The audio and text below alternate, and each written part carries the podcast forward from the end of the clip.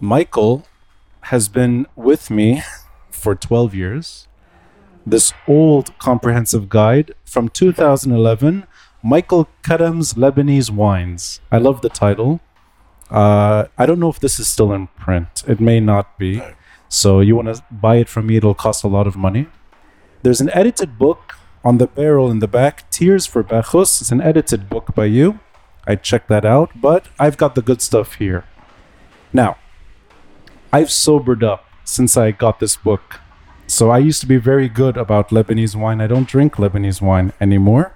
I drink Diet Pepsi, but I'm glad you're drinking Diet Pepsi with me. Maybe we're both getting a little older. Uh, yeah. Maybe. But this episode is not going to be specifically about wine.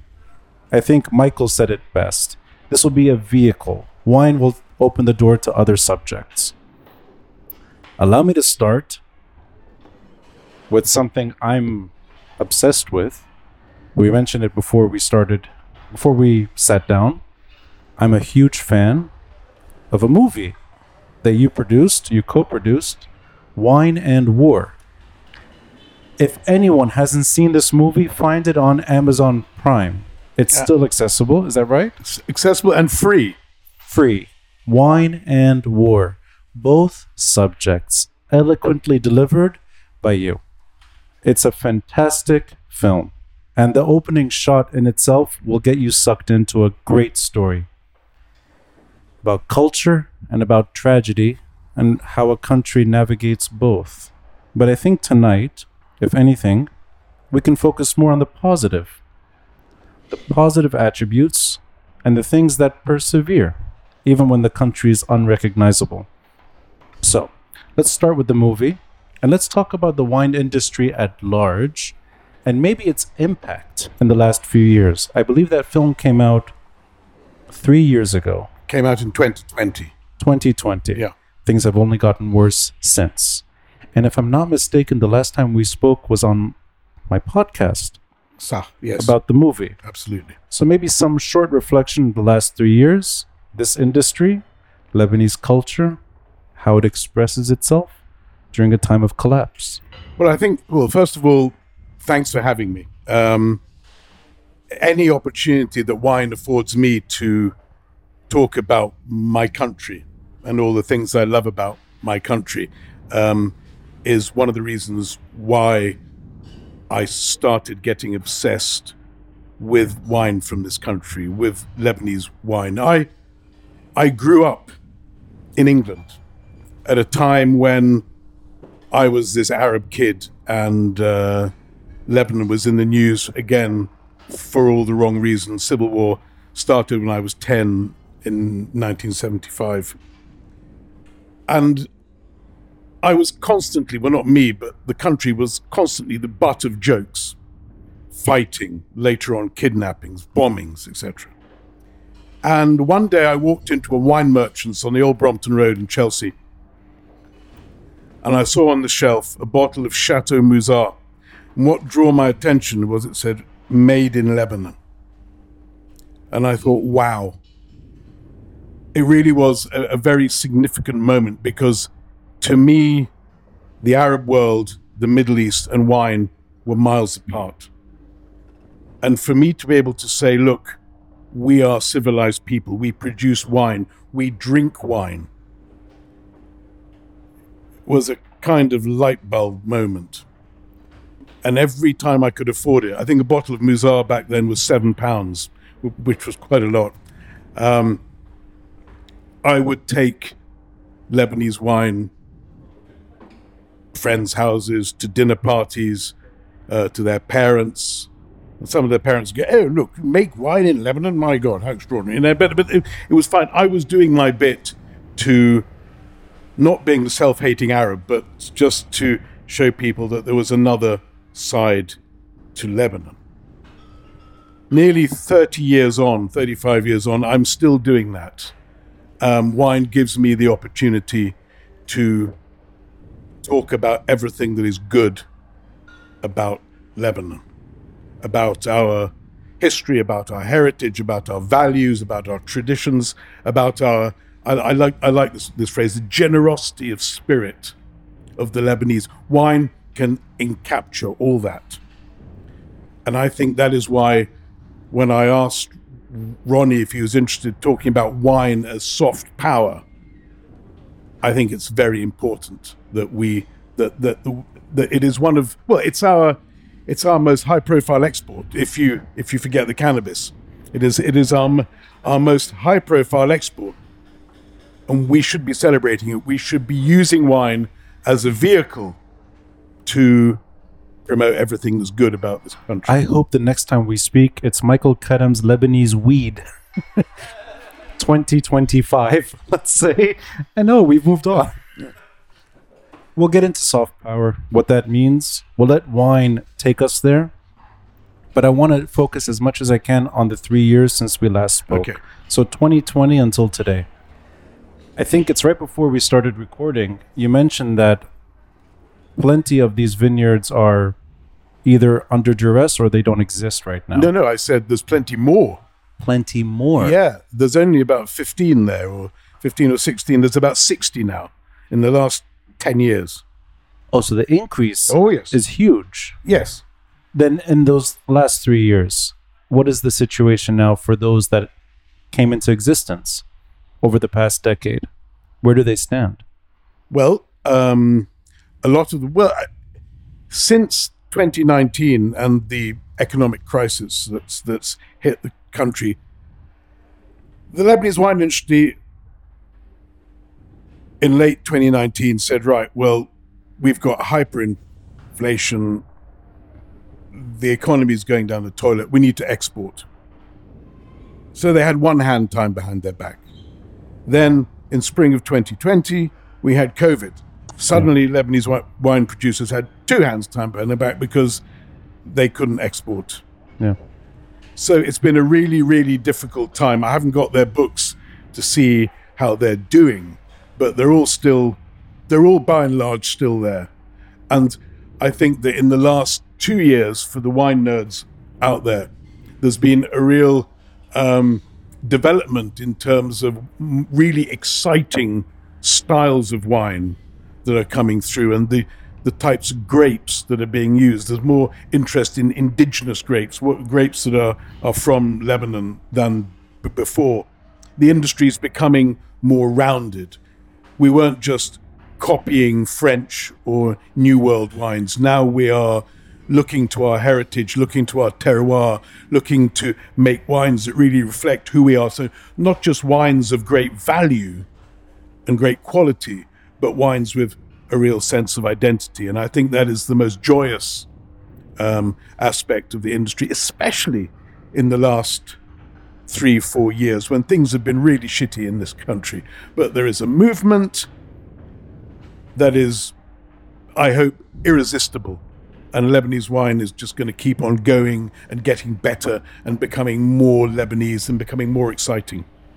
So let's say, and without naming them necessarily, but the sustainability and the movie itself, I think, hints at that these vineyards these winemakers can survive both the July War, which I think is heavily focusing on the movie, and the Syrian War. And we even go to Syria briefly in the film and talk about Syria, Syrian wine. The movie, of course, doesn't include the blast, it doesn't include this tremendous collapse. The word perseverance and the wine industry, do you think they go hand in hand? That this is not necessarily for the huge names, the names that we know, not the big brands, more like the smaller, medium size that came up in the last decade. I think I think you know, and I think this word has been really overused since the blast. But resilience is uh, it's horrible words. The resilience of the Lebanese winemaker and and the Lebanese entrepreneur in general, because Wine and War was a a tribute to the Lebanese entrepreneur seen through the lens of the wine industry, going back thousands of years. I mean, I was sitting on the beach in Sido when they excavated the Phoenician press, and Dr. Helen Sader from the AUB was telling me that the Lebanese that have always, we were talking about this earlier, always had to look beyond their shores to seek opportunities because they're always being fucked over by somebody. Sorry. No, And first five minutes, YouTube flags it. I think we're past five, so you can curse Okay. as much as you'd like. um, Who was fucked over? the, the, the people of what is now the, the, the Lebanese coast. So they Yeah. were always seeking opportunities abroad in the same way we, we all seek opportunities abroad now. So that film is a is, is a testament to this amazing plot of land that is today Lebanon, that was in the past Syria, part of Syria. It was it was Phoenicia. Um, that trading spirit and that indomitable spirit, Yeah. the ability to not give up, the ability to find solutions. This is what the Lebanese do well. They find solutions. And the wine industry, the winemakers, they've had to, you know, I'm shame there aren't any here tonight. They were finding solutions all the time in the last three, four years, whether it was finding petrol to run their wineries, mm. electricity problems, currency problems. It's what we do best. Now, two things we'll touch on later and more in depth narrative and really expression and what that means. But you mentioned Saida, which I thought is quite important. Archaeological site, and you're there finding a first uh, press. Is that correct? That expression versus more recent events in Saida, protesting over swimwear. I know they're not the same story. I know maybe one is rich in antiquity and history and meaning. The other one is more fleeting. But just in terms of a battle among two narratives and one coastal city, do you see one in your lifetime emerging as triumphant and the other one maybe fading? Meaning, the positivity, while it still remains now, is not necessarily guaranteed long term. Because in my limited lifetime, I think I'm beginning to see the latter take hold. And I don't know if you share that kind of assessment. Maybe you have more wisdom in this. You're obviously more involved in this industry. How would you, let's say, shape it in the near future as one maybe fighting while the other one fades? No, I think I think that's why we need to uh, steal back the narrative, Mm. because any form of religious extremism is not what Lebanon is about. I don't think. Which is you might find that's quite ironic, given it's a country built built on sectarianism, but it's also built on consensus, and I just think that whenever we have a situation where extremism pops its head above the parapet. It is why we need to work extra hard at, at, at reminding people that we are a, a pluralistic, um, as- um, I've lost for words, a pluralistic and, and liberal society. That word consensus, I think, is uh, often dismissed, and I think it's critical because those two words, side by side, sectarianism and consensus, I think defines modern Lebanese history and everything around it. But knowing that there's two individuals in this room that do this for a living, think it's quite important as well. There are people that work for this. Let's touch on other countries and how they handle this. Um, other countries that are known for their wine and also known for conflict, and sometimes culture wins in terms of recognition. Uh, we mentioned briefly before we started, even a country like South Africa under apartheid, Chile, Argentina, South American dictatorships, we know that political problem, but we also know their wine. Well, I would say that even with South Africa, the the troubles of the past have not been erased, but the narrative in South Africa now is very much tourism is big, um, and part of that tourism is wine tourism. South African wine is drunk everywhere and people go to South Africa and they don't talk about the townships. Maybe they should do. I, I don't know, but everyone I know to go, they say we go, oh, and we eat the most amazing food, and we, we have we have the greatest wine we've had, and and that just shows how one product can shift a narrative from from misery, unfairness, inequality to the bright side of the road. You mentioned Chile. Pinochet, the junta, I think when people think of Chile now, they think of, well, in, in the UK, it's 100 million bottles a year are drunk. 100 million chi- wine, bottles of Chilean wine are drunk In the UK, in the UK. a hundred million Yeah. bottles of Chilean wine. Yes. Oh wow, that explains how the UK is handling its current mess. Well, okay, let me ask you this. Let, let's put things in perspective. Yeah. How many bottles of wine am- are produced in the world every year, you think? Oh, that I don't know. Have a guess. So you know, someone once told me, asked me how many chickens are there on the planet. Turns out there's like 10 billion chickens, more than humans. I didn't know. So Yeah. I'm gonna guess it's maybe a few billion. 36 billion. 36 Billion. billion. Yeah. So 36 billion. France does about 4 billion. Italy does 4 billion. Spain's coming up on the inside. They're going to be the biggest producer in the world eventually. So, you know, Chile's 100 million to the UK is not not a huge amount in the global scheme of things. Uh, it's un- unrelated maybe, but it does come back to Lebanon. How many bottles do we export? About 11 million with a good wind behind us. yeah. 11 million. 11 how million. many are we drinking here? About half that. Oh. How do we get how do we get to a billion? That's We don't. we don't. We don't. We don't even get to we don't even get to how much Chile sends to the UK. Yeah. I interrupted you, sorry. So No. the so the tourism and r- narrative. I sense that wine can also make a It country makes people happy. It's it's it's a symbol of civilization. It's a symbol of of devotion. You know, of religious devotion. It's a symbol of of culture. It's a symbol of it. It captures so much. And our our eleven million bottles are so precious. They are so precious to what we're about. So then let's touch on why Lebanon doesn't emulate that. Can you explain why our tourism industry isn't focusing more on wine? Because it, it sounds like it makes sense. A three countries that could well be dysfunctional politically have a huge wine surplus and they're inviting tourists to taste their wine. Lebanon struggles, I think. Well, before we go into that, I think we need to remind people, and not remind people, maybe tell people they don't know that before the Phoenicians were selling their wines, they were the. um, I mean, the Phoenicians were the first wine merchants. They were the first people to put wine on in jars, put them on boats, and like Lebanese have been doing ever since then, creating trading outposts across the Mediterranean. So the Phoenicians introduced wine to Rome, to Greece, to Spain, to Crete, to Sardinia, even to France.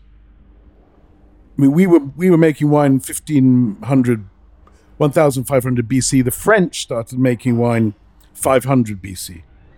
So imagine someone, a Phoenician trader, comes back from France to Sidon or to Byblos, and he goes, "Hey, you, you're not going to believe who's making wine now. It's the French. We were doing it long before they were. So I think it's important to understand our our heritage. We are one of the. If Georgia made wine first, we were the first people to sell it, to bottle it, and sell it. Now, But, but that recognition being the first, and today I'm guessing being among the last in terms of countries that are exporting. yeah, we- we're tiny. Right. Is that simply because of market that other countries are doing it for natural reasons and we don't have the capacity? I mean, in other words, is 11 million still okay?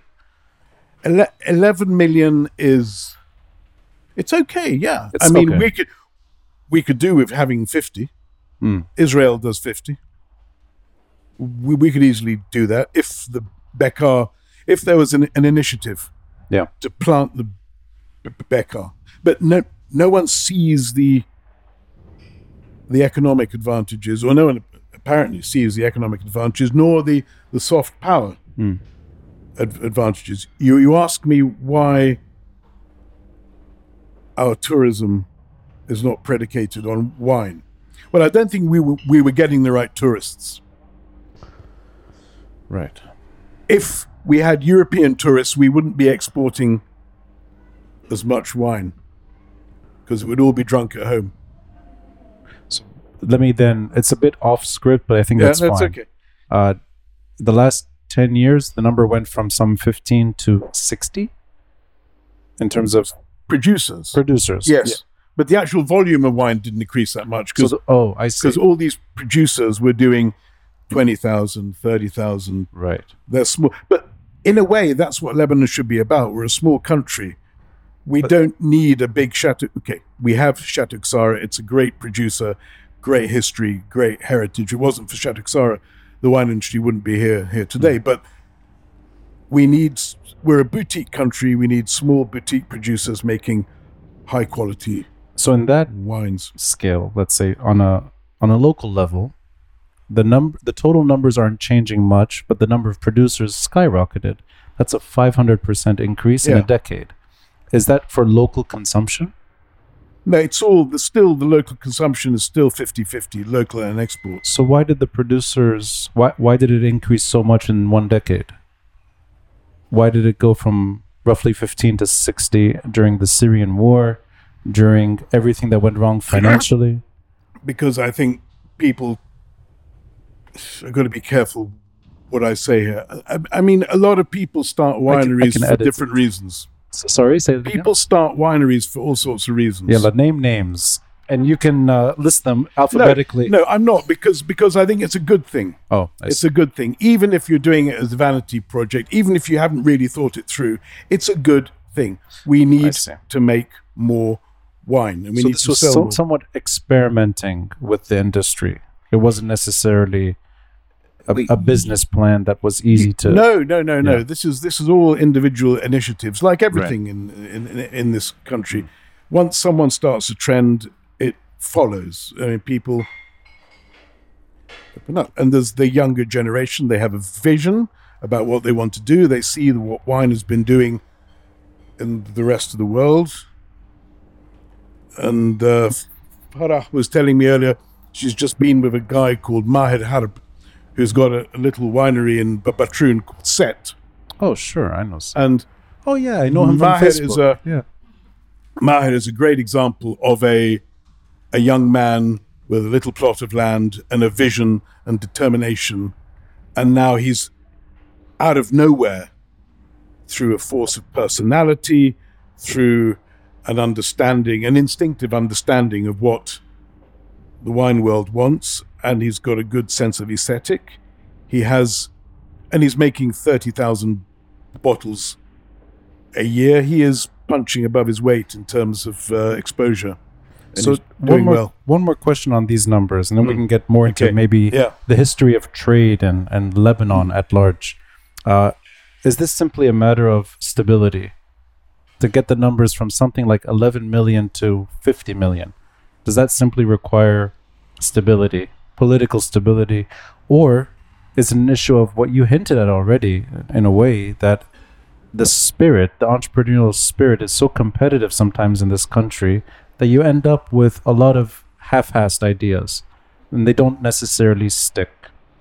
I think if the government was going to get behind wine, that boat has already sailed, at least for the time being. Land is expensive. Hmm. That's a big, big factor. And uh, I mean, I would be very surprised. Actually, I don't know because because the stories about massive plantings in the northern Bekaa now. There's about another four thousand hectares that are being planted now. If that is being planted and and and the grapes are used for wine, then we could go to 25 million in the next five years That's being planted by private. By private individuals. Yes, Private individuals. everything's private in the Lebanese wine industry. So the the numbers are increasing despite collapse. Yes, yeah, yeah, yeah. Yeah. I think it's quite interesting that there is a market that is growing in Lebanon, and it's something that is tourism dependent too, but respected to a degree here. There are local connoisseurs, and we can go now back in time to a subject I think uh, you wanted to go deep in. It's really the ethos of the movie Wine and War. It's Lebanon's role, not just in the neighborhood, across the Mediterranean, and its history in trade. I'll let you steer the ship for this section with your permission. Because I know it's something that you want to celebrate more. You want people to be more aware, maybe, or more proud of Lebanon in time and its rule. So you have the floor. Yeah, yeah. I, th- I think when we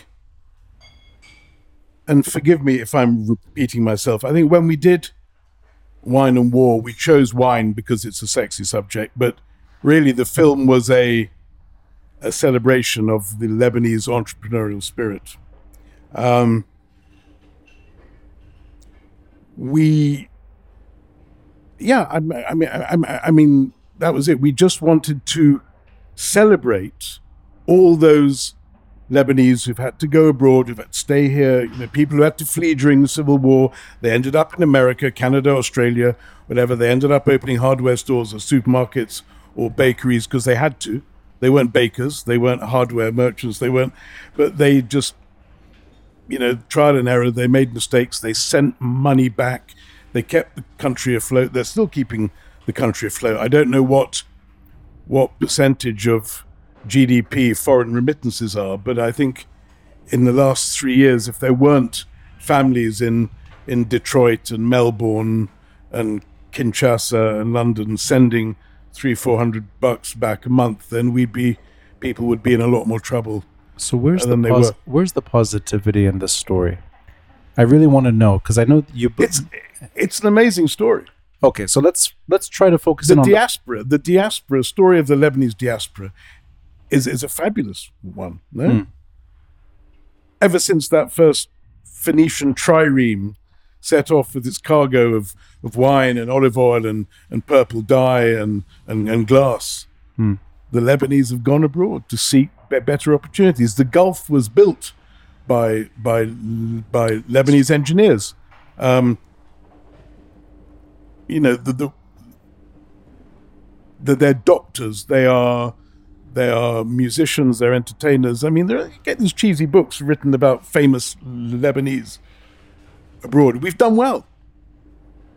We've done well, and I think Wine and War was was in in a way celebrating that. Do you feel over time this is more life support to Lebanon than Yeah. taking skills and sharing them? Because uh, over time, I think that sounds, and I'm a hopeless romantic on Lebanon, but I'm also getting slightly more jaded over time. And the examples you listed, I can think of all the people I know in all those places sending money back. It's more like if Lebanon lives in that sense, it's living there, not here. It's a survival network that we've had for thousands of years. Explain this more to me. What do you mean by that? I've heard you say this several times. You, so I'll say two things. One, I'm glad you're not uh, ashamed of referring to Phoenician history. I've met many guests that are shy to address this subject Why? because it becomes political. Because of identity. It, I think it trickles. It enters a different world of Christian identity, Yeah, Christian anxiety. No, no, no. I'm not going there. Yeah, I'm- you I'm talk not- about it as an industry almost. Wine during the Phoenician. I mean, No, no, I'm talking about it as part of who we are. Because you take any Lebanese and you give them back of the envelope and you give them a business idea, they'll go, yeah, hang on, okay, well, yeah, okay, yeah, no, I think, you know, that, there you go. And it is that that I want to celebrate. This, this, the, we, we, we are, and I use this word, uh, I deliberately, we are the smartest people well, one of the one of the smartest people in the world. And when I mean smart, I don't just mean intelligent. We can be quite devious at times, but we are we're clever. We're clever, and I think we, we may not be we not be hugely artistic. We're definitely not as cultured as it, as we think we are, because that's not who we are. It's not drives our society. What drives our society is transaction. And again, that was something where what I was what I wanted to highlight in the film. We are transactional people. I'll give you this, you give me that. And that's what we've always done. And that's the Phoenician, the legacy I'm talking about. I'm not going on about, I don't want to say that I'm Phoenician because because I'm a Maronite and I don't want to be associated with, with no, no, that's that's that's been hijacked by I mean, that that was a Civil War trope. Hmm. I think so commerce, trade, bringing that into the Phoenician angle, or let's say, I, making identity more appealing. I think Yeah. Th- that sounds to me more like a narrative issue that's not on the table. It's a it's a one of narrative. Is that is that a fair way of describing it? Because I don't hear people It's, refer. it- it- it's a trait. It's, It's a a trait. trait. It's about survival. It's all about survival. Being Lebanese is all about surviving. I think. It's all about sending money home. It's all about your father telling you, get an education, security, security, security, save, get married, build a house, then build another floor on top of the next house, and then and then get married and build another floor floor for your children. And you know that's it. It's all about insurance, about guarantees. Get that degree. Dad, I don't want to play in a band. No, no, you don't want to play in the band. No, you're going to become an accountant. There are a lot of frustrated musicians out there who are cardiologists. But but that's the Lebanese way. It's all about security. But I've heard you say it before. You want to reclaim the narrative. Yeah, our narrative. What is that exactly? Okay, I want to reclaim the narrative about our food. I want to reclaim the narrative about who we are as a people, a diverse culture, uh, the diverse um, uh, people that can live together. It's about our generosity of spirit, about our traditions. This country has is so vibrant. I just wish there were more Jews left in the country because you can imagine when Israel was created and all the Jews from all over the Middle East were sucked into this new new construct, it deprived Lebanon and the other countries in the region of of this wonderful balance that we had, Muslim, Christian, and Jew. And I'm not a particularly religious person, but on a on a social level, I think the interaction between these three groups was really important, and that that that imbalance has gone. But what Lebanon has, it has more more balance than a lot of other countries. We should be celebrating that. We're celebrating our history, our heritage, the food, our our just way of life, the way way we live, our kindness. We are kind people. And I come back to wine can be a great vehicle for for promoting all this. So it's again off script a bit, but this touches a bit on politics, not the usual politics, not whether jihad as oh is being ushered in or not, not that stuff. Um, talking about two things really: how you get to that point where you're able to celebrate the positive, and that's really cultural expression. I think everything you listed should be a neutral subject anyway. Food, drink maybe depending on how religious you are but i think to a, at least to a certain degree it's considered an attribute in lebanon. Lebanon lebanese wine is not frowned upon locally to a point that you dismiss it. On the contrary art music and the like. Do you think of that as consequential to stability? Because i hear you saying we should be fighting to hold on to what we're good at but we also see things moving in a direction that doesn't allow it.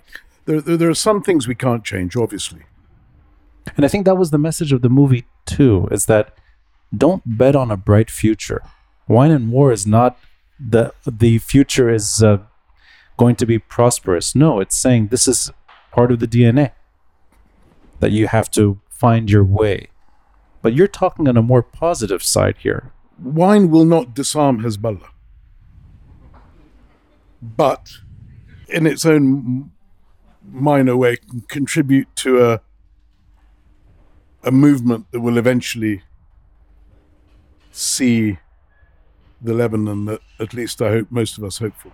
Okay, so let's say, given the circumstances we live in, that's the last question I'll ask on politics. It's fine. What what can you do to make that happen? Is this an issue of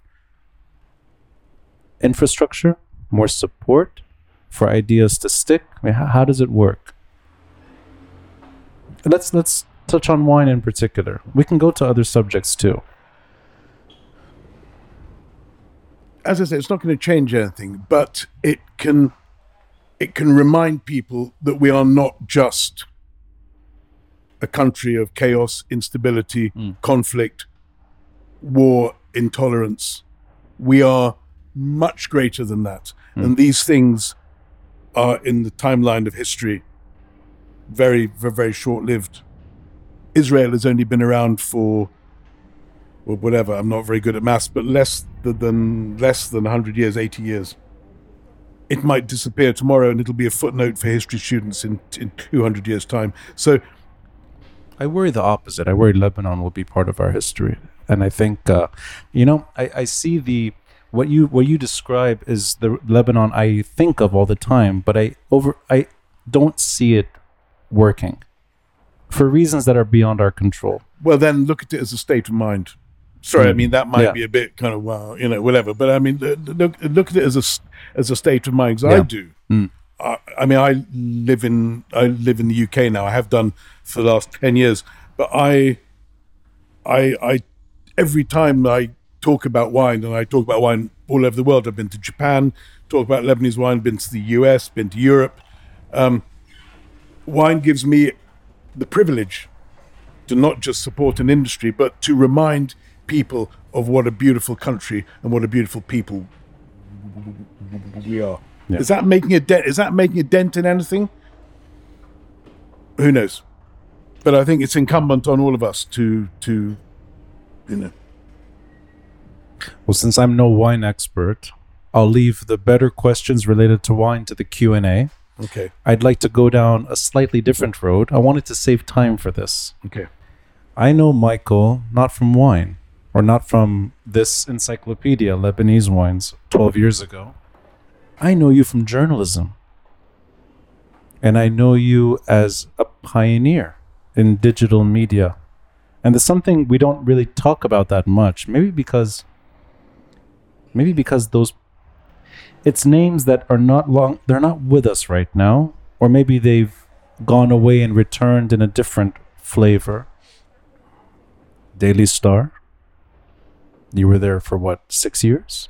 three years Three three years, sorry. My math is worse than yours. That's right, three years. You were at executive, sorry. no sorry Daily Star two years Daily Star two yeah, years. executive for five years That's right. So Daily Star for two years. Executive as an editor. I was the editor You were the editor for five years. And executive is still around. yeah Daily Star is not. And you helped set up Now Lebanon. yeah long ago. Now, Leb- now Lebanon returned about two years ago. I was part of it for one year, but it's not the same institution. But I'd like to go back a bit into the world of expression. And I think this ties into cultural expression. It's also freedom of expression through the written word. You helped start a Lebanese digital media platform in English and Arabic. I think if there's a spirit that goes back to what we both felt 20 years ago. It's whatever is left. It's the ghosts of Martyrs Square and the ghosts of March 14. You really had a narrative and you went with it, not just you. There's a team, there's a, like an all star team. And some of them are still here. Michael Young is here. Eli Khouri is still here. He's relaunched now Lebanon, but it's a different time right now. I want some retrospect on the battle that you fought in trying to deliver a narrative that was mostly political. And I think it's safe to say at this point it didn't work and it didn't stick. And I don't blame anyone in that team for that failure. I think these are the same things that prevent what you're talking about and culture and food and hospitality from really taking off in this country. I really think that's the story. But you tell me. Well, and there are some people who are not here with us because they they were sadly um, they were sadly liquidated by the Syrian regime at the time. I think it's important to mention during that period, and you know you know this more than more than anyone else. There were the systematic liquidation of opponents, people who wanted to who were committed to Lebanon and Lebanese democracy and, and a voice and in, independence. Um, listen, it was a, it was a crazy time.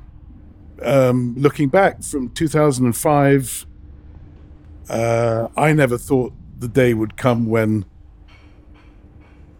when the Syrian regime would be forced out of this country. I think there were some geopolitical factors going on at the time that m- made it easier, but I think Damascus overplayed its hand.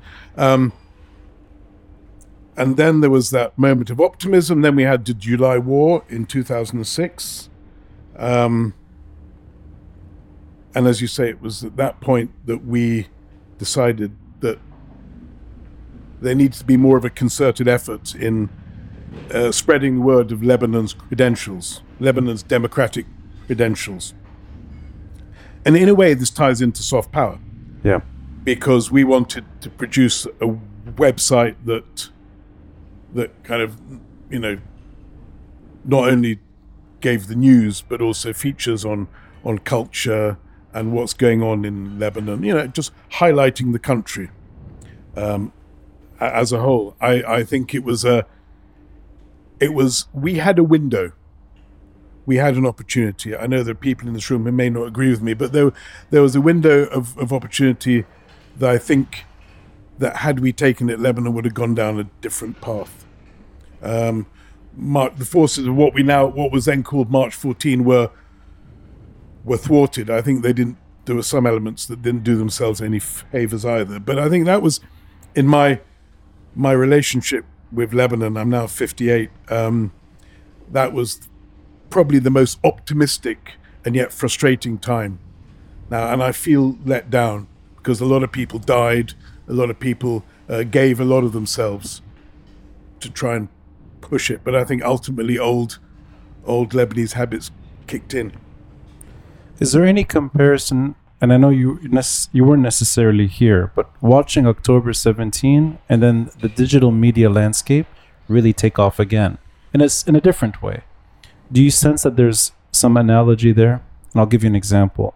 An outfit like Megaphone or Daraj, do you think of them as, in a way, parallel to what you were doing al- almost 20 years ago? Yeah, I wasn't here though for the Thawra. Yeah. um, frustratingly. Um, but I sensed there was more of a genuine commitment to change, funnily enough, because the anger, I think, was more visceral. Hmm. Um, and again, I don't know what's happened because nothing much has changed as far as I can see. You can have half the capital city blown up, this whole neighborhood devastated. Not one person losing their job. last point before we get to the Yeah. break. Uh, it's it's kind of a nice way of thinking of Lebanon. You spoke about branding and the value of a brand like Lebanon. I don't think I've heard anyone refer to this country that way. It's almost like uh, it's like a visual asset that Lebanon could represent something, and it's worth something, and you still believe it's worth something. So let's get into that. What what do you mean by branding? I said, I said, Lebanon's still got a very strong brand equity, Brand equity. Yes. um, and I, I really do because it, it, it. Despite when did the civil war start? So, forty-eight years ago, the whole Paris of the Middle East thing um, stopped, and yet there is still the vapor trail of that today, and the images of that so-called golden age. It probably wasn't as golden as people think it was, but the but the images of that golden age of Lebanon being a a major tourist destination, of the Lebanese lira being a hard currency, was quoted up there with the yen and the Swiss franc. Um, Middle East Airlines was the premium Arab airline. Um, the hotels, the the the images, the music. It's if if I was work if I was an ad man, and I wanted to. I was given the brief to sell Lebanon. I would definitely have those images in my mood board. Um, How much is it worth? I don't know. Is it adjusted? no, I mean, I think of this equity. It's a nice way of looking at the country, but has it lost some of its value, or is that is that equity that is permanent? I mean, I, No, no. I think I think it needs dusting down. Dusting definitely. What do you mean by that? Well, I I mean, you know, if if you want to resuscitate Lebanon's glamour, it needs a bit of dusting down, but it's still there. You can do it. I mean, I brought a group of ten people from the UK wine trade to Lebanon last week, I have never seen so much love in one room on our last evening in the restaurant we were for this country. It was genuine. They'd only had 48 and a half hour, whatever, two and a half days here. And admittedly, we, they were taken to some of the best restaurants in town. So they were getting the, the totally varnished um, view, view of the country, but they were so impressed. And um, This is what this is exactly right. exactly. You can't. Yeah. How do you? I mean, you can't. No, That's how it works. Yeah. you can bottle you, you, if you could bottle it and sell it. I tell you, the Lebanese vibe is really is really infectious. You know, beyond brand equity and the narrative and the role that we played and trade and all that and the entrepreneurial angle, it sounds like a generosity and it's it's almost like a generosity of spirit. Mm. That you can still have a fantastic time in a crippled country. Is that what you're meaning? Yeah, and I don't want to compare, but they. I, I mean, I I live in. I live in England. Everything works. There's a health service. There's roads. There's everything, and yet people moan. It's the default setting. People are always complaining, and yet here, everyone's smiling. Everyone's happy. Everyone wants just just positivity, and that is what I've been really impressed with on this trip. Is the positivity. And again, this is an asset that we need to push because we're not murky guys with beards and guns. No. We're happy people. We are genuinely happy people. You know, I'll I'll wrap it up with a final question. I know we we talked about it already in terms of Saida and how that plays with the movie and antiquity. I'll try to make it I'll try to make it as inclusive as possible. Uh, last week on MTV podcast, I interviewed dancers from Chicago, Arabia. Mm-hmm. This is a burlesque performance at the casino. It's provocative, but it's really good. And it's an artistic expression with, through Lebanese singers and dancers. It's Chicago told in a Lebanese way. So there's Lebanese names, Lebanese narrative, even NGOs are brought up into the conversation, making it very present. That can happen at casino. And Saida can happen the same weekend. So both are true. And you said gunmen were not gunmen with beards. I don't know. I think some of us are. Well, some of us are, yeah. Yeah, but I don't know if the role, mm, the Lebanon that I share with you, I don't think is the majority. I think it's a minority. But it's not the minority that some uh, extremists portray. Not the sort of Canton like exclusionary Lebanon. Not that. There's a cosmopolitanism that's declined severely. And that's what I mean in terms of how do you do how do you do what you're suggesting while that is irreversible irreversibly disappearing Is it irreversibly?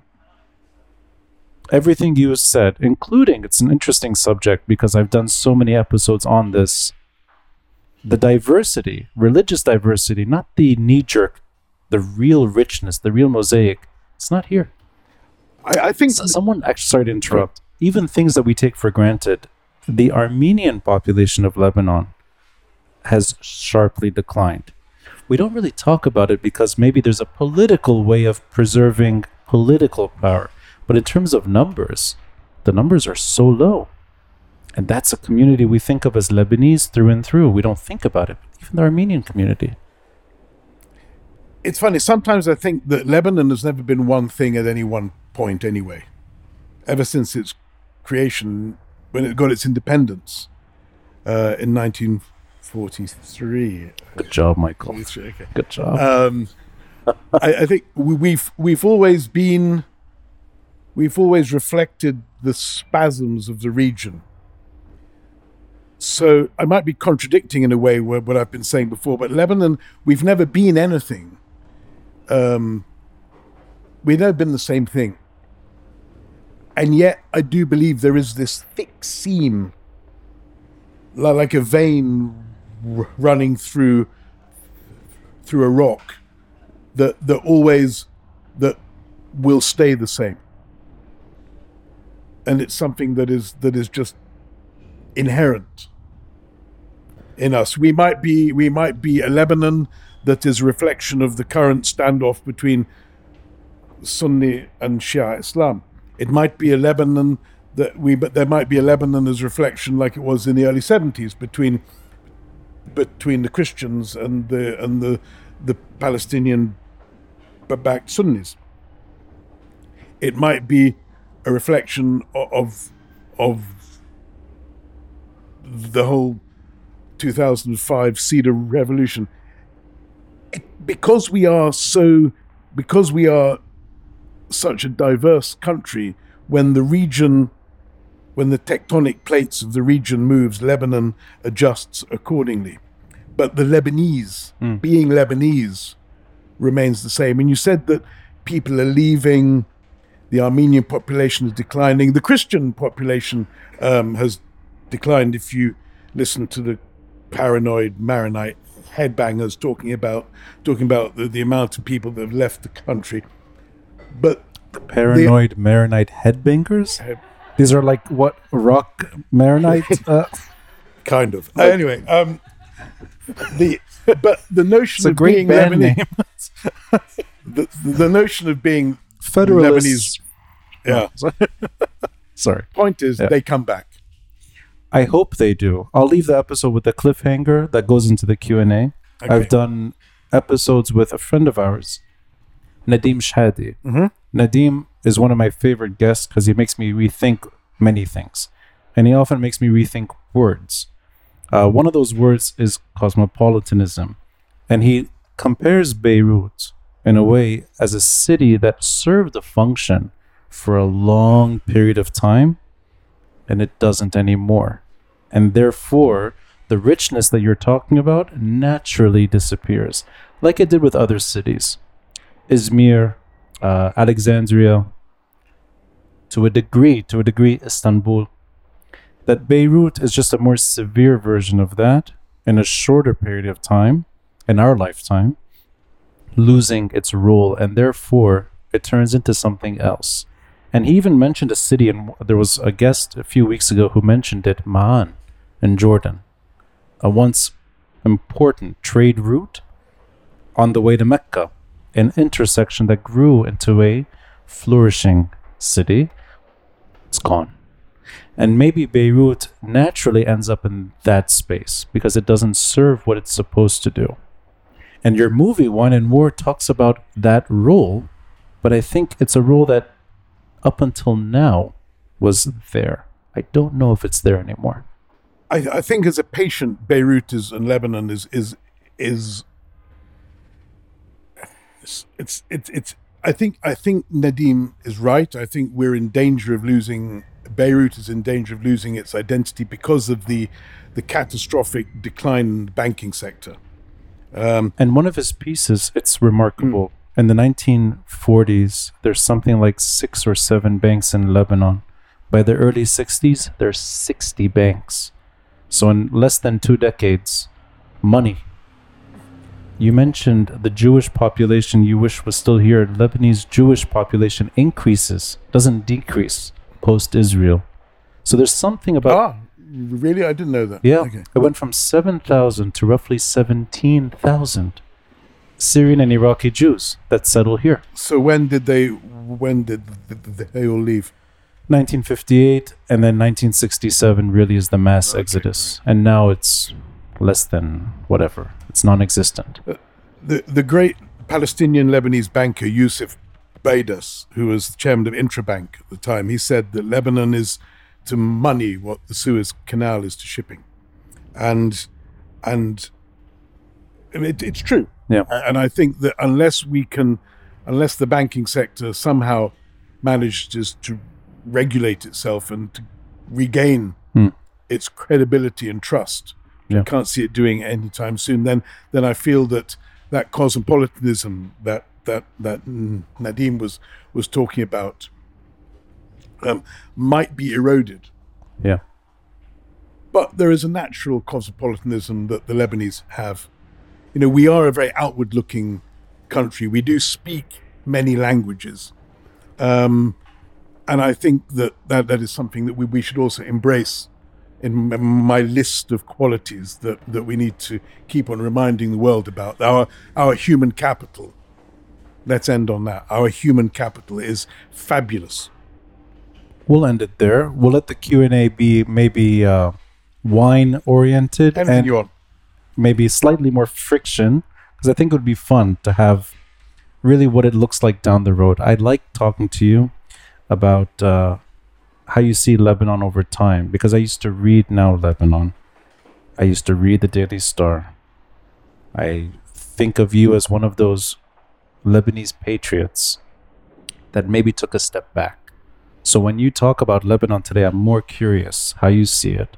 And many in that generation that were trying to do the right thing, they're not here. Anyway, we'll leave it there. Order whatever you'd like. Let's take a 10 minute break Okay. and then we'll have a Q&A. Thank you, Michael. Thank you.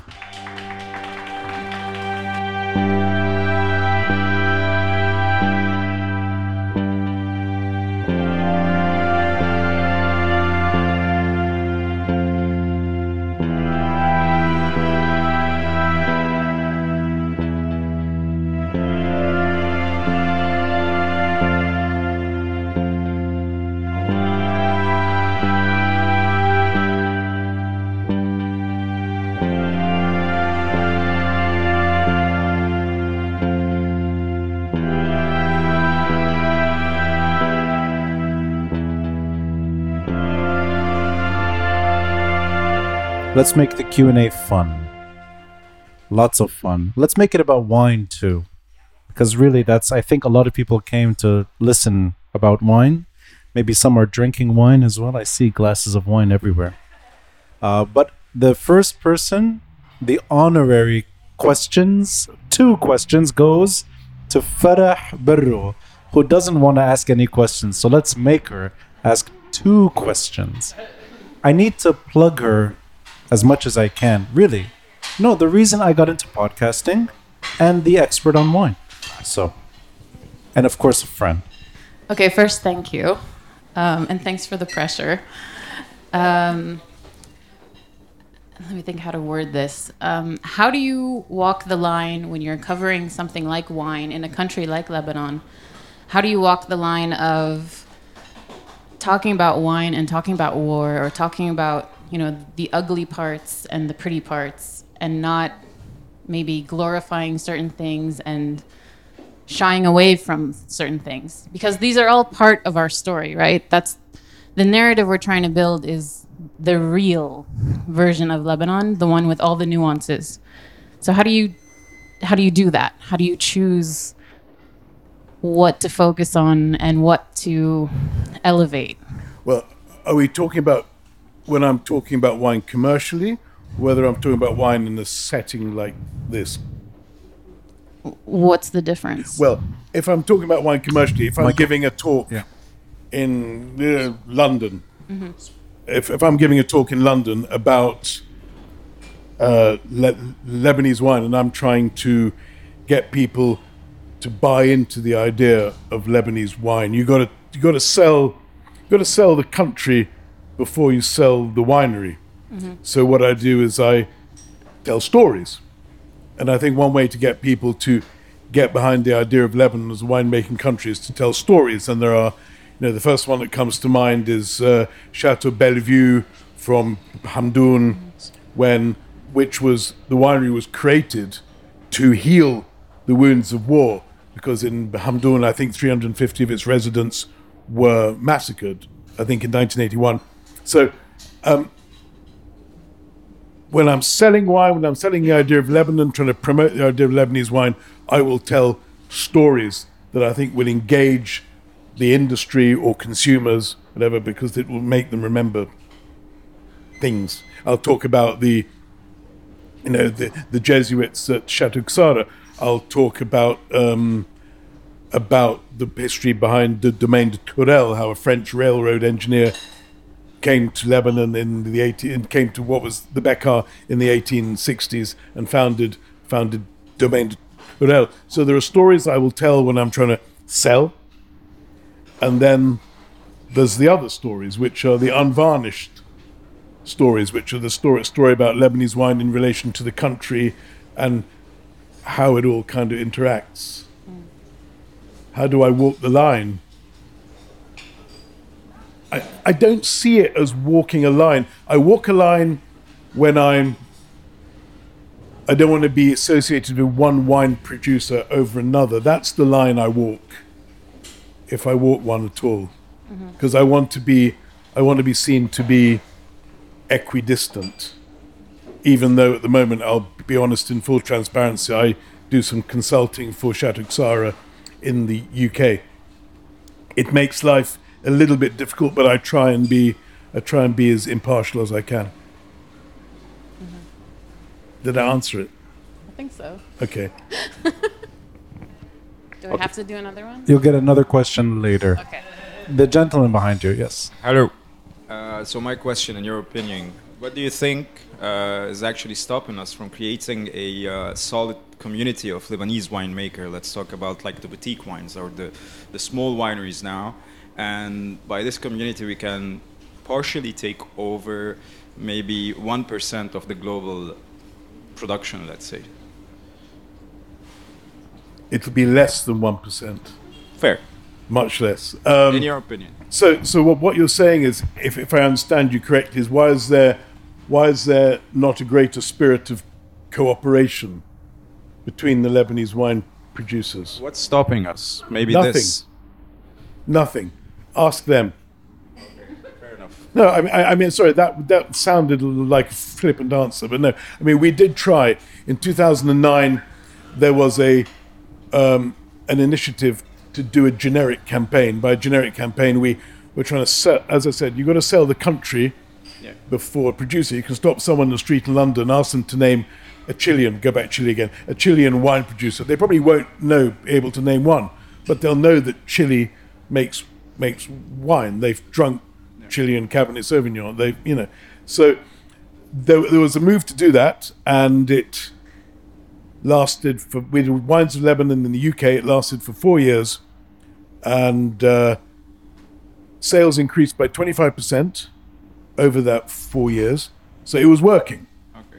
but a lot of the producers were doing well. A lot of producers weren't picking up traction, and as it, as it was all being self funded, there was no government support. It fell apart because those producers who weren't seeing any return on their investment said, "Well, it's not working for me."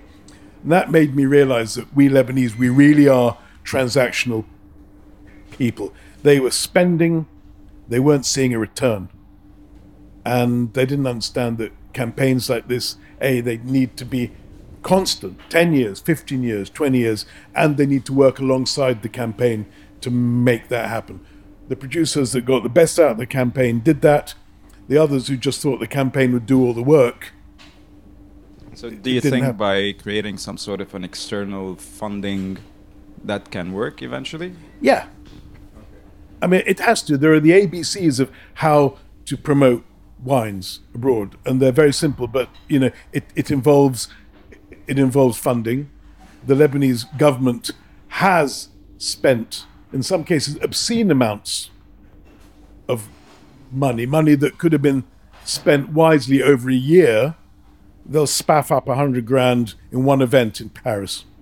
It's obscene. Um, I think my question is very closely related to the question right before, but maybe more from an oenological side.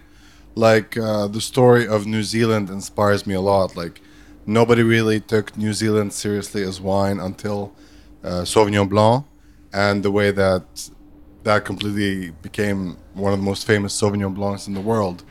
Couldn't Lebanon find itself a story in that sense? Something that is synonymous with Lebanon, like you know our Carignan and Cinsault, or our thing that's on the bottle. It's not like a story abstract. That's just like an on like something that people like to drink. Uh, that would be famous. That would be the face of Lebanon. Is there an angle here? Like for Chile, the Bordeaux blend, the Carmenere Bordeaux blend thing. For Sauvignon Blanc in New Zealand. What's Lebanon's most potential side to be that Okay. yeah, um, story? Yeah. Well, we got to remember comparing us to New Zealand is it's not really. I mean, it's it's not a fair comparison because you go into any supermarket in the UK, there are just legions of Sauvignon Blanc. That I mean, it's they've just hammered that one.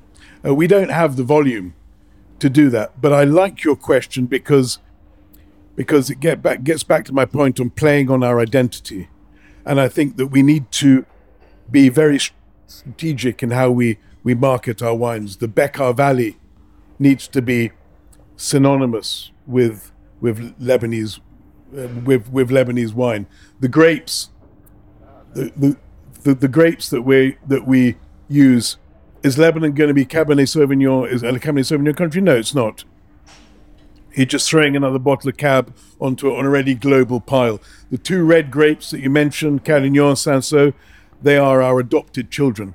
I think they were brought here by the Jesuits in the 1850s, and they are the grapes that we really should be hammering. They're Rhone grapes. They they reflect our terroir. They're fruity. They they do well here. Cinsault in particular. Cinsault does amazing things in the Bekaa. The Lebanese are just coming around to this. They were ripping it up in 2004, 2005, because they wanted their Cabernet Sauvignon and their Merlot and their, you know, whatever. No, no, no.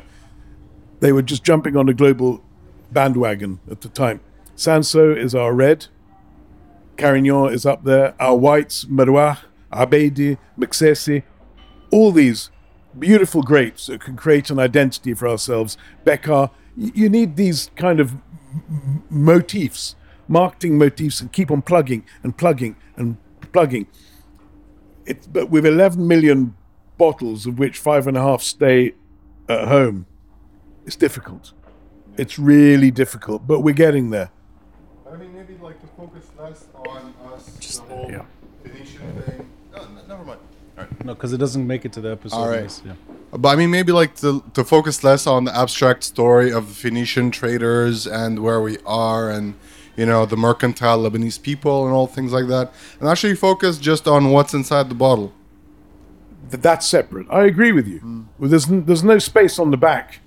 There's not enough space on the back label to tell that whole story. But when you can, it's good to remind people of Lebanon's heritage because people want authenticity. And just to remind them that we were we were making wine long before anyone else and exporting it. But no, in a purely commercial sense, that that hundred words you got on the back of your bottle to sell what you have has got to be about the Bekaa Valley. It's got to be about the altitude because people think Lebanon is a hot country, so the reds are going to be jammy, the whites are going to be flabby. No, we tell them we plant our vines at 1500 meters, 2000 m- meters. So, so the whites are going to be really fresh, and you know, I mean, that those are the things that we need to play on. Yes, I agree. We need to separate. We can't tell the whole story. But if you're being purely commercial and and and and, and forensically commercial, then yes, I agree with you. this is this is probably quite a similar question. Um, gentleman mentioned New Zealand. You mentioned Chile and obviously Georgia as well. Chile went through something kind of very similar in some ways to Lebanon throughout the 1970s up to 1990s. Georgia, obviously, part of the Soviet Union until 1991. Then you had 2008. Why have those been so kind of mitigated from being associated with you know, buy these wines because the country needs you to buy these wines rather than buy these wines because they're extraordinarily good. What what can you know we do and what can the international community do outside of Lebanon to actually kind of to take that conversation away from okay, Bhamdoun, X number of people died there, so therefore that's an interesting story. Is it an is it an interesting story in terms of getting someone to buy that wine again and again and again? Or is it an interesting story where someone turns up to a dinner party and says, Here's a bottle of wine which, you know, came from a village where forty years ago X number of people died? I think in terms of Lebanese wine, it's always going to be the hand sell. It's always going to be the individual story because we don't have the gazillions of, of Chilean wines um, to to make people think that Chile is their favorite wine producing country. Our t- again, it's 10 million bottles. So when you do take a bottle of Lebanese wine to a dinner party in Los Angeles or Paris or Budapest or London, whatever, it's going to be a talking point. Serge Hochar, with his Chateau Musar in London in the late 70s, early 80s, managed to somehow get this idea that if you took a bottle of his wine and you opened it, you were you were uncorking conflict. There was a whiff of war about every bottle of of Musar. Uh, Serge was an outlier in, in that sense. He played on war big time, but it made the wine a conversation piece. And I think we need to make our wines conversation pieces. but but then to kind of you know compare to say Georgia, where the the suffering in Georgia is not a conversation piece; it's the techniques. It's going back to you know ancient Qvevri winemaking, which is now like you know extraordinarily trendy in in London. Is is that not the route that the Lebanese winemakers need to go down? Is it not about kind of you know moving away from you know what happened in the 1970s, 1980s, and actually going back to what happened 3,000 years ago? Yeah. How was wine made then? What grapes were being used? Kind of etc. etc. Yeah, no. Well, maybe I didn't. Maybe I didn't explain it very well. I think what the whole point of what I was trying to say is we need to use our wine and our food and everything that's good and warm and gooey and sexy about who we are um, to to to not to to avoid that narrative. We want to switch the narrative. Uh, maybe using maybe using Chateau Musar was was a bad example because he's a man that deliberately played on war. But I, I was referring to that to the kind of hand cell um, issue. No, I think we need to plug away at all the good things about Lebanon to to stop people talking about the conflict and the instability. Did I un- not understand you? No, I think so. But I'm, I, I've just been kind of fascinated to watch, say, Maricel and Sept, who have kind of actually really moved away from that narrative and have gone to talking about indigenous grapes, natural winemaking techniques, and and wonder if, you know, if you go to the UK, there's a kind of, it's quite passe, isn't it, to go and say, well, this is another Cabernet Sauvignon, Absolutely. this is a French style. The, the market's saturated. Whereas, say, the natural winemaking, you know, market, that's where, you know, the the growth is. And is that maybe the route that more Lebanese Yeah, winemakers need to go down to become something internationally um, acknowledged as, as a as a as a as a winemaking country? I think for the general public, even a bottle of Lebanese Cabernet Sauvignon is is is enough. Is powerful enough to make people think about about Lebanon in a different way if they haven't drunk Lebanese wine before. I think the Marcel and the Sept wines are really neat. Um, I don't think you need to go down. You don't think you need skin contact Abedi to to convince people that that that Lebanon is more than just bad stuff. I think. Uh, I think. I mean, personally, I think yes, Lebanon should be going down should be going down that road. But there's you know we we can do so much. We can have international style wines. We can have kind of uh, fruity Rhone um, terroir driven wines, and we can have the funky stuff. I think they all fall into that umbrella, which can help change the conversation. But I guess, I guess the, the last question would be they can't they can't compete on a price point. No, and and that's always going to be the thing which is really hard, right? Because you know you're going to spend thirty pounds for a bottle of mid-range Lebanese French style wine in the UK, and you could buy a bottle of mid-style French wine in the UK for six pounds, and and and so yes, that person might buy that bottle of wine that bottle of wine once, but they're not going to buy it again and again and again unless it's somehow unique or somehow differentiated from what is already an extraordinarily saturated market. yeah, yeah. I, mean, I, I'm not going to. I'm not going to.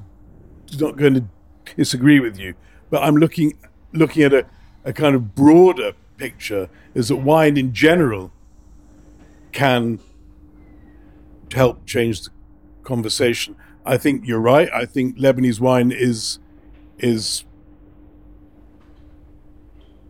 I'm not going to say it's overpriced. I think it represents very, very good value. I think the cheapest Lebanese wine, again in the in the UK, it's one of the, the market I know really well, is going to come in at about eleven pounds now, and I think at eleven pounds, it's probably nearly double the average spend, but you're still getting a lot of value there. Um, 30 pounds mid range wine? No, I, th- I think you're being unfair. You buy a bottle of Chateau Chateau for 25 pounds. Um, you know, the Chardonnay, 23 pounds. It's not that expensive. And I think the, I think the Marcel and the Sept are going to be nudging 30 pounds, I think.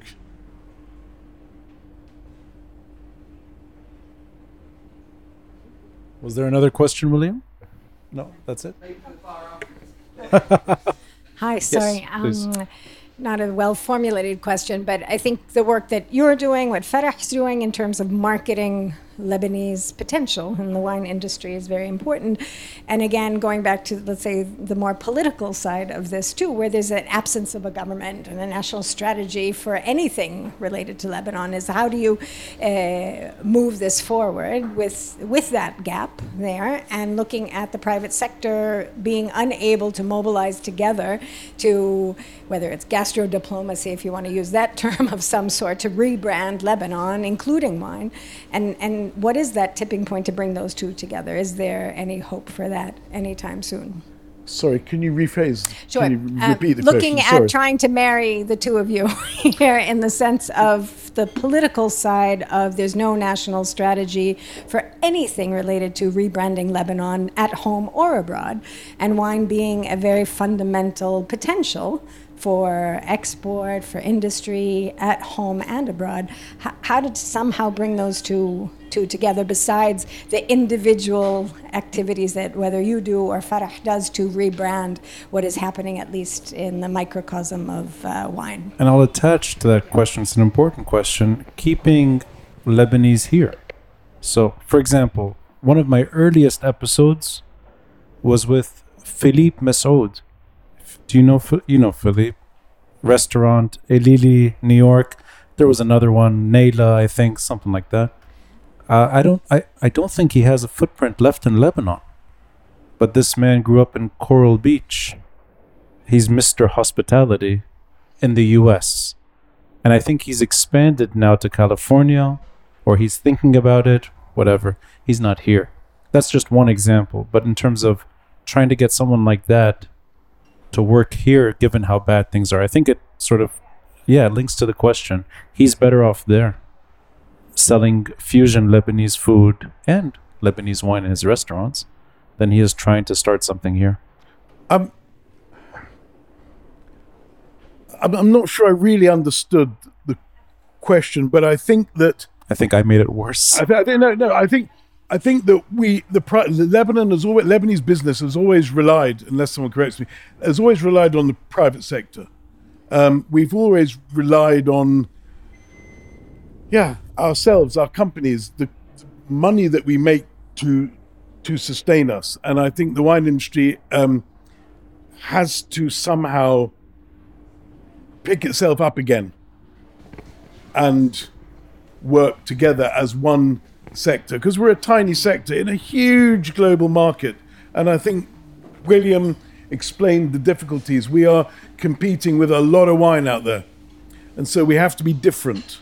But that that's on a kind of commercial level. We have to be different. But I think in terms of just, uh, as I say, I'm, I'm repeating myself a lot now, but just the idea of all these assets that we have are also very useful so there are two levels we need to work on. We need to be strategic in business, and we need to be, but we can also, you know, look at the bigger picture and bathe in the glory of all the things that we have at our disposal and sell them. But could I go back to the question? I wanted to maybe understand it better. Were you talking about just having a bad environment here? Was that really the emphasis of the question? Could, could you just pass through the mic? Yeah, oh, there's two. Yeah. One, Number two.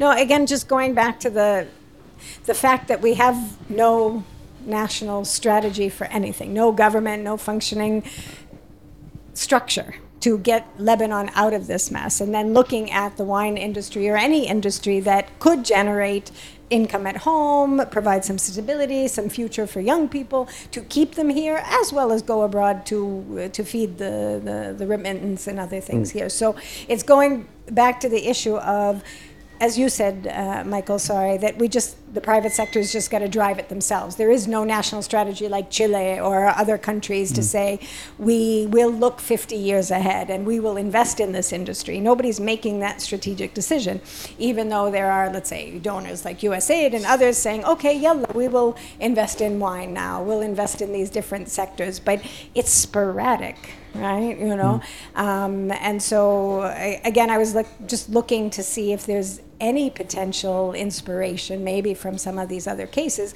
that would wake up some of these uh, let's say decision makers to think about yes we want to identify a couple of key industries to take forward and invest with a longer term view but I probably answered my own question that it is very No, unlikely right now. But it's a good question. It reminds me of a, a discussion I attended maybe 10 years ago. I don't remember when. It was an AUB initiative trying to get olive oil exporters to do the same thing. But it's the same discussion. I think private sector, you tell me if, if you see it this way. I think private sector is really just a part of the story. It doesn't compensate the rest. In other words, a failed Lebanon, you will never have really what we're talking about. You need a functioning Lebanon. Hmm. Yeah, so there is a prerequisite to this. Anyway, uh, the gentleman had a question at the table. Yes. Um, so I lived in Lebanon for a long time, and then I left for also quite a long time, and I was never a wine person. I was huge into beer. Um, and then I fell in love with wine abroad, and it was only later, upon coming back, that I realized wait a second, isn't Lebanon a wine country? So also, um, there's the angle of the local domestic market, and when you go to a wine shop here, there's also quite some competition from Italian and French wines locally. And I think back, and if I was a wine person that left Lebanon, I would have been spreading the wine love of Lebanon far and wide. And I just completely squandered that opportunity and never told anyone that Lebanon was, in fact, a wine country. So, how do you see like the domestic market? Some way we can locally, uh, you know, have more appetite for the local brands, for local wines, as opposed to the fancy and also well priced international uh, Yeah. wines. Don't get me started. um, we Lebanese, and I say we Lebanese because I can say it when I say we, we are such snobs. And when we see bottle that says Bordeaux on the label, and the label's colourful and attractive, and we see a bottle of uh, from Kefraya, we're romantically, because we're Lebanese, we're outward looking, we want to impress people, we're going to go for the French bottle or the Italian bottle or whatever other foreign wines local importers have been able to source and fiddle with the invoicing and then overprice. That's what happens. We need to um, we need to reinforce the idea that our wine is as good as anyone else's and tell people that 120 million bottles of wine are made in Bordeaux every year, of which a fraction are the stuff of legend, the stuff they think they're drinking. Bordeaux's a wine region like anywhere else. So we got to eradicate this idea, but it, it's very hard to do because it's embedded in us that the foreign is better, and the restaurants don't don't help matters. I remember about ten years ago, I was at a wine. I was in a restaurant in the downtown, and the wine list had, you know, Bordeaux, Burgundy, California, and then at the back, local wines. It's horrible. It's so deflating. You know, you're just gonna. No, it's all wrong. So there's got to be an attitude, um, and yeah, that's it. Education. Yeah, because It's happening. Sorry to interrupt you. It's happening, and ever since the the the the banking the banking crisis, people are drinking a lot more Lebanese wine because it's more affordable. But do they still think it's as good as as the the, the so-called better stuff that's imported? I'm not sure. Yeah. Because when you're thinking about all the diaspora, especially all the people that left in the past three, four, five years, you're thinking about thousands of little ambassadors of Lebanon around the world, and they could be little ambassadors of wine as They well. They could do, yes.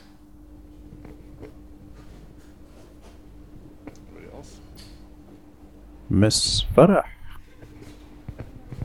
Oh, sorry. Sorry, c- can I just add something? I mean, the bottle of British that you would be thrown out of someone's house if you took it to a dinner party in Beirut um, is really respected abroad by by by the top wine professionals who respect the acidity and the fruit and the, and, and, and everything else that, that goes on go, goes into this wine. And I wish the typical Lebanese consumer would see how the wines that they would sniff at generally are so respected ab- abroad. It's a shame. You were going to talk about the history of wine in the region. Can you tell us a little bit about that? Do you have five hours, Michael? How long have you got? As billed.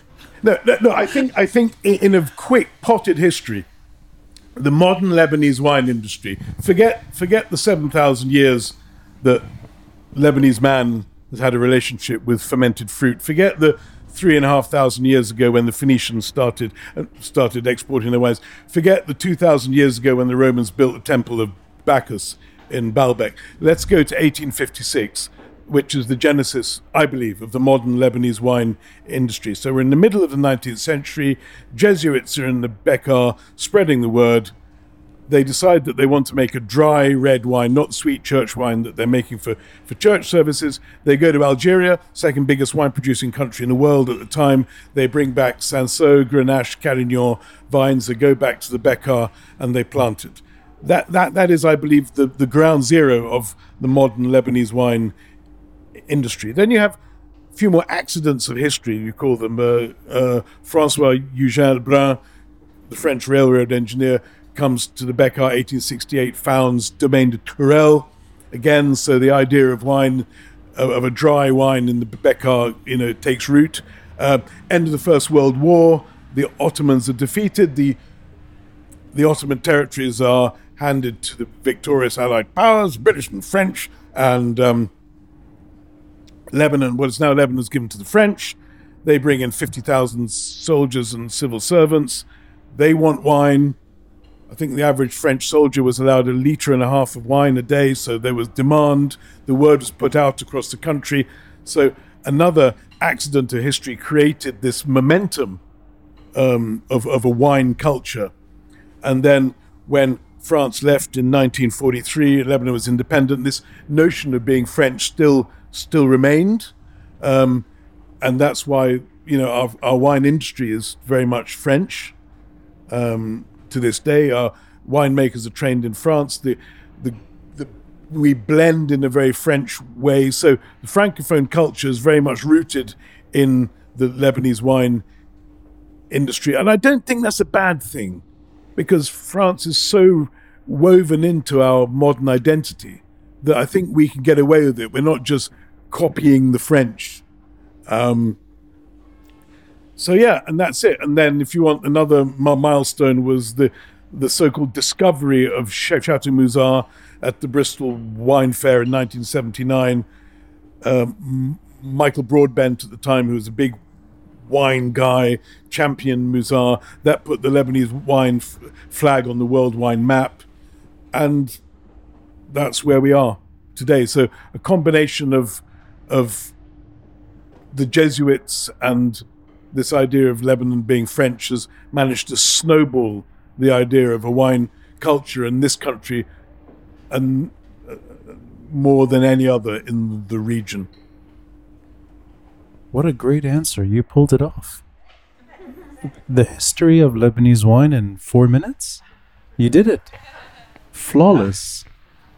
I, I, Um, um, it, it was really good. Oh, sorry. sorry, Ronnie. Oh, Um, Tom. Yes, yeah, Tom yeah. Ronnie, thank you, Michael. Great, great to hear you. Um, I was just going to maybe just suggest two moments in history that you didn't mention. That um, how about making more of the place where it is said, at least, that Jesus turned the water into wine? That's that's in Lebanon, in Kana. It's a big CV I mean- moment, isn't it? You know that. How about opening a winery in, in South Lebanon in Kana? oh, really? Oh, there is. Yeah, yeah, yeah, yeah. Okay. Well, that I mean that's that's that's an important moment in his in history, and maybe the other one I that came to mind was how Chateau Musar was was started. Wasn't it a British officer that was here, Major Ronald Barton, who did a deal with Hochar? And yeah, he- no, the winery had already started. By Right. Then. The winery was founded in 1930.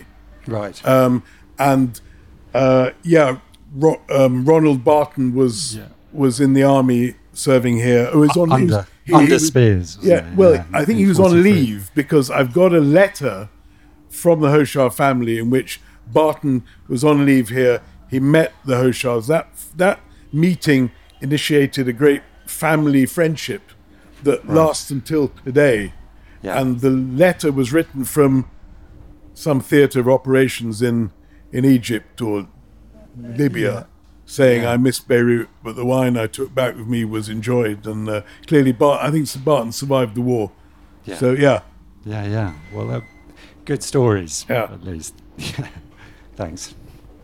Thank you, Tom. Were- Any other questions? Oh, uh, maybe we can start. Yes, and then we'll end it with Farah. Uh, just one final question. Uh, do you think we could get to a point where wine is no longer on the agenda to start with because we can't drink it anymore? So- Do you re- do you think, with the way things are going now in Lebanon, we can get to a point where wine is no longer there to start with, and we have to do it illicitly because we can't drink it anymore? do you seriously think that is that is a possibility? Why not? Because I don't think that. Okay, let me answer that question. If that ever happened, then the Lebanon that I know wouldn't wouldn't exist anymore. So could we get to this point? I hope not. I don't think so. No, I really don't think so. I mean, I don't have a crystal ball. I don't know. But no, I don't think so. Uh, was that a hand in the back? No. Oh, okay. Sorry, I thought I saw a hand. By the way, that lady almost started a war last episode. She asked such a good ep- such a good question. The audience started shouting at each other, and the guest was shouting at the audience. I had to end the episode. I'm like, everyone go home. so if you have a question, please share. You can. This is quite tame then. Oh, this is very, very diplomatic tonight because she hasn't asked a question yet. No question. Sorry? Do you have a question tonight? No? Okay. It's a topic you don't really have a good uh, anger issue with. Uh, I actually wanted to address the question that you asked because there are some national, if you want, initiatives being made in a way, but I don't know how successful they're they're really being given everything that's working against them. So the National Wine Institute is has been revived and is trying to implement this like six part plan that they announced at Horeca last month, but I feel that it's pretty ambitious given everything that like given our reality, but there is some kind of thing trying to be um, worked out. Whether or not it'll actually have you know results is something else. Um, and then there's also a project with USAID and Texas trying to um, export 15 mid-sized wineries, but also that's something that's you know under construction, and I don't know what the results will look like, and it's hard to tell at this point. So there are things that are happening, but I don't know if they're happening right or if they're happening, yeah, big enough or consistent enough. And I think the two problems are um, like cohesive cooperation and funding. And it's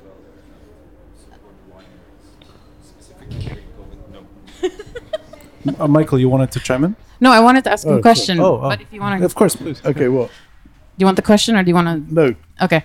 Uh, the question was um, given the work that you've done with Now Lebanon and all the writing work, the journalism that you were doing before you got into wine, do you feel like that has affected how you cover the industry? Your background and like your history in politics or in covering the Lebanon of the early 2000s and that version of Lebanon you were like trying to cultivate with, you know, Ronnie and other people. Do you feel like that has affected how you view the industry and how you cover it and how you talk about it? I don't think so. No, I, I think I started covering wine because I was a business reporter with Executive. Uh, when, when I first took over as e- when I took over as editor of Executive in 2001, one of the first things I wanted to do was uh, I don't know lead from the front. So I said I'm going to write the cover story this month, and I wrote a cover story on the wine industry. And I thought, wow, that's really interesting. There are some really interesting characters here. Um, and it just started from there. So I, I started writing about it from a business angle initially, because I didn't really know much about wine, about you know, about wine per se, the product, but I knew more about the industry. Um, it was only um, later on that I began to take take the exams and to and to know you know more about the grapes and how they you know how certain grapes thrive in certain areas and and and so on so so i think it was my journalism background that informed how i covered it and don't get me started on the usaid project in texas I'm sure we could talk about it. okay i think they've managed to sell 100 cases so far on the quite considerable money that's been spent they sold 100 cases to sympathetic Lebanese restaurants in, in the area. If you want to crack the US, you do not begin in Texas. Yeah, sorry. Let me wrap up the episode in a way that's eloquent enough to justify your own journey. Uh, and I'll start with an unusual angle. Um, this is the first episode that wraps up on time. And that's thanks to these two in the background, William and Neve. Uh, I started doing this podcast at Aaliya's in February. We always scheduled 7 to 9. We'd start around 7.30 and end around 11 p.m. we're sticking to the time this time, which I'm actually proud of us for doing this. So we're wrapping up at 9. Although, honestly, I could keep talking to you for hours and hours and hours. Also, thanks to both for the AC, it changes the mood entirely. We're not sweating. We don't smell bad at the end. No, no one is shouting. No one is pissed off. We're all happy. I like the AC on. Um, and there's wine in the room. Maybe that's the magic trick. Wine. All Lebanese wine. Uh, I want to try to find a way to wrap all of this up in a way that's, in a way it makes sense. I share your sentiment. Her bleak analysis. No, Fear. not fear. What I see happening may not be exactly how you described it. It may be something else. I fear not what she fears. I fear the breakdown turns into partition and turns into a smaller Lebanon that's not all inclusive or cosmopolitan. It's one flavor. That Lebanon, I think, may emerge. And I think it doesn't matter who's in Ba'abda, it doesn't matter who's prime minister, doesn't matter. I think that component will not go extinct. That's where I disagree. But I think it will turn into something else. And that's already begun. It's not a matter of doing episodes with extremists. I've met many of them. What did you call them? The Maronite Headbangers Ball? What did you call it? was a great name for the band. I don't know. Yeah. I forgot. Yeah.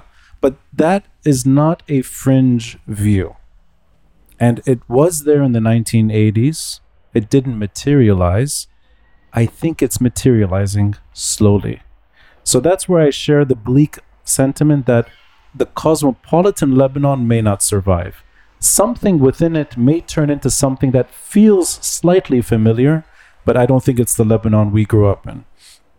The second thing, um, there are things that survive, but they don't shine. Freedom of expression exists in Lebanon at such a huge cost. Yes, you can still write about many subjects. To a point, you can pretty much talk about everything to a point. But you and I both know too many people that died on that journey. So, yeah, there is still a functioning uh, press. It's digital today. There are activists that still try. That's all true. But their intimidation it feels familiar. And you started your journey in the late 90s, early 2000s. I did an episode with Jean Essir maybe a month ago, and we referred to an article written in the Daily Star from 2001. Maybe you were there, or maybe it was just as you were leaving. His uncle had the same situation as him, except it's not this era, it's Syrian occupation. But if you just look at the last names and who's bullying who, it's familiar. And that's 20 years ago. Something else. Um, you're from the pre war generation. I didn't know how old you were until you mentioned it tonight. I'm the Civil War generation, and many in the room are post war generation. I think the hope at the end is that there are still people like you, Farah, and there are still institutions like Aaliya's, and there's still something that feels right in this country. There is still a wine market in Lebanon. That is still good, yes. And I think maybe wine, you will always have wine, you will always have wine producers and vineyards in this part of the world. Yeah. But I don't know if that's the Lebanon that I want to see down the road. I think it's an unrecognizable one with shades of an older Lebanon that we both grew up in. And now Lebanon, even though people don't talk about it today, now Lebanon was a shining star. I wrote my first op ed in Now Lebanon maybe 18 years ago, 17 years ago. You were there. Uh, the server went with the blast. All those articles from roughly a decade disappeared with the blast. But I got my writing gig started through Now Lebanon thanks to you. So, I'll end it on that note. Thank you for still loving this country, and it's an honor to catch you on your short trip. It's a thrill to speak to you, everyone. Whenever you find Lebanese wines, buy it because it's out of out of print. I have a an original copy, and check out uh, what is it called? The Tears of Bacchus. Thank you. It's an, it's a book Michael Karam edited. It's on the barrel in the back. And what's the new book? The, it's well, it's pregnant. It's it was meant to. It was meant to come out three years ago. I need to rewrite it, and it's yeah. Okay, so the title it's is It's Pregnant. subject. It's a sore. It's a sore subject. Oh, But I see. Can I just say it's been great fun to be here. Uh, again, thank you to Aaliya's Books for hosting it. I love the place; it's great, and uh, and just keep up the fight, guys. Everyone, check out Wine and War on Amazon Prime, and we're going to head to the bar and end the episode on time. Thank you.